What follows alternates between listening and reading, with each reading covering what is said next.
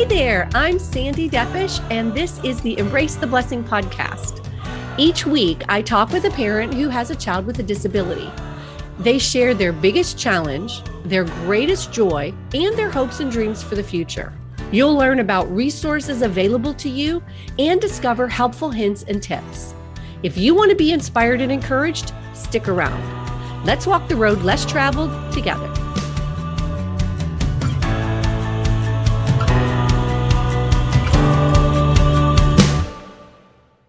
Okay, so this week I wanted to share an excerpt from one of the blog posts that I did back in June of 2021.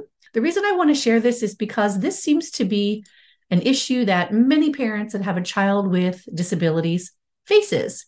And so far, we have not found a remedy for this situation. So I'm putting this out there in the hopes that one of our listeners has already figured out the solution to this problem and will readily share it with us so that those of us who are still struggling will have some success in this area. What I'm talking about is trimming toenails. Fingernails are an issue in and of themselves, but with lots of perseverance and lots of trial and error, we've been able to get my son's fingernails trimmed. It's not pretty, but it's what I would consider a success. However, when we're talking about toenails, oh my goodness, guys, this is an entirely different ballgame. It's just extremely challenging and it's something that has to be done. So I'm going to share the blog post that I wrote. I'll read it to you guys. And then if anybody has an answer, please comment below. Nail care nightmares. Can any of you relate? Your loved one's nails are incredibly long, desperately in need of a major trim. For the purposes of this scenario, we'll stick to toenails. Lovely, glorious. Lord, why do they have to grow so fast? Toenails. Have you ever seen such nails? Can you picture in your mind what they look like? Let me just add, they are thick.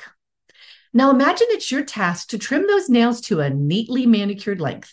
And imagine your loved one has no desire for you to get within even six football fields of his feet, let alone up close and personal to his toes. Imagine attempting to trim not just one, but all 10 of those toenails. It's paramount to risking life and limb. Are you up for the challenge? Quite frankly, I'm not. I've tried many times. Actually, not that long ago, it took four of us to get the job done. Three of us to hold Josiah with the whisperer clipping feverishly while also tightly gripping the boy so he wouldn't slip away. All of us, including Josiah, were sweaty and exhausted afterwards. Surely this can't be the way it's done, is it? What do you do? If this is one of your assigned tasks as a parent or a caregiver of someone with sensory issues, please share. I am all ears. What tips or techniques have you discovered that make the job easier? Last night, when Rick and I returned from dinner out, Josiah was shrieking in the bathroom. It was very clear by the thrust of his tongue he was mad.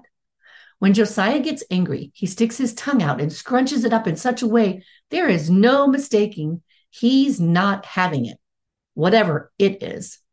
That protruding tongue is usually our first indicator that Josiah is not in pain. He's angry. Apparently, the whisperer had great success clipping the toenails on one foot. Things were going great, which in and of itself is a huge accomplishment and something to be celebrated. It's taken months and months to get to this point.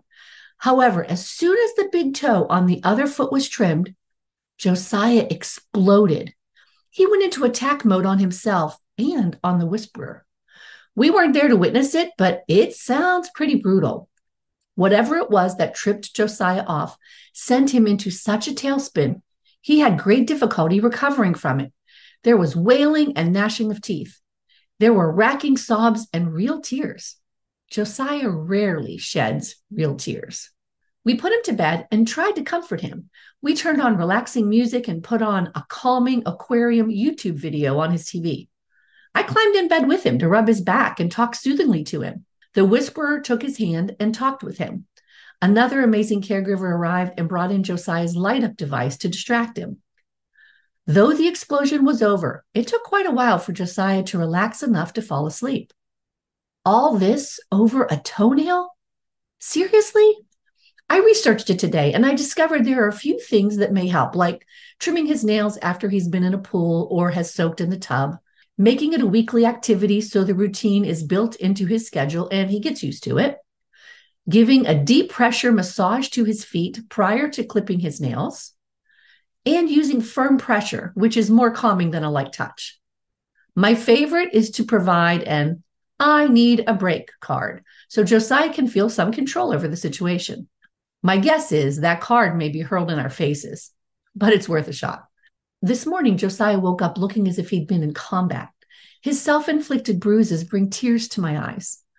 Life for this guy and for many like him is not easy. I can't begin to imagine how challenging daily existence must feel for him. To not be able to express feelings or ideas, to have no voice to convey needs or wants, to be at the mercy of others to figure it all out. And yet, this morning, when I went in to check on him, he was sitting up in his bed with a huge grin on his face. Josiah started his day with joy.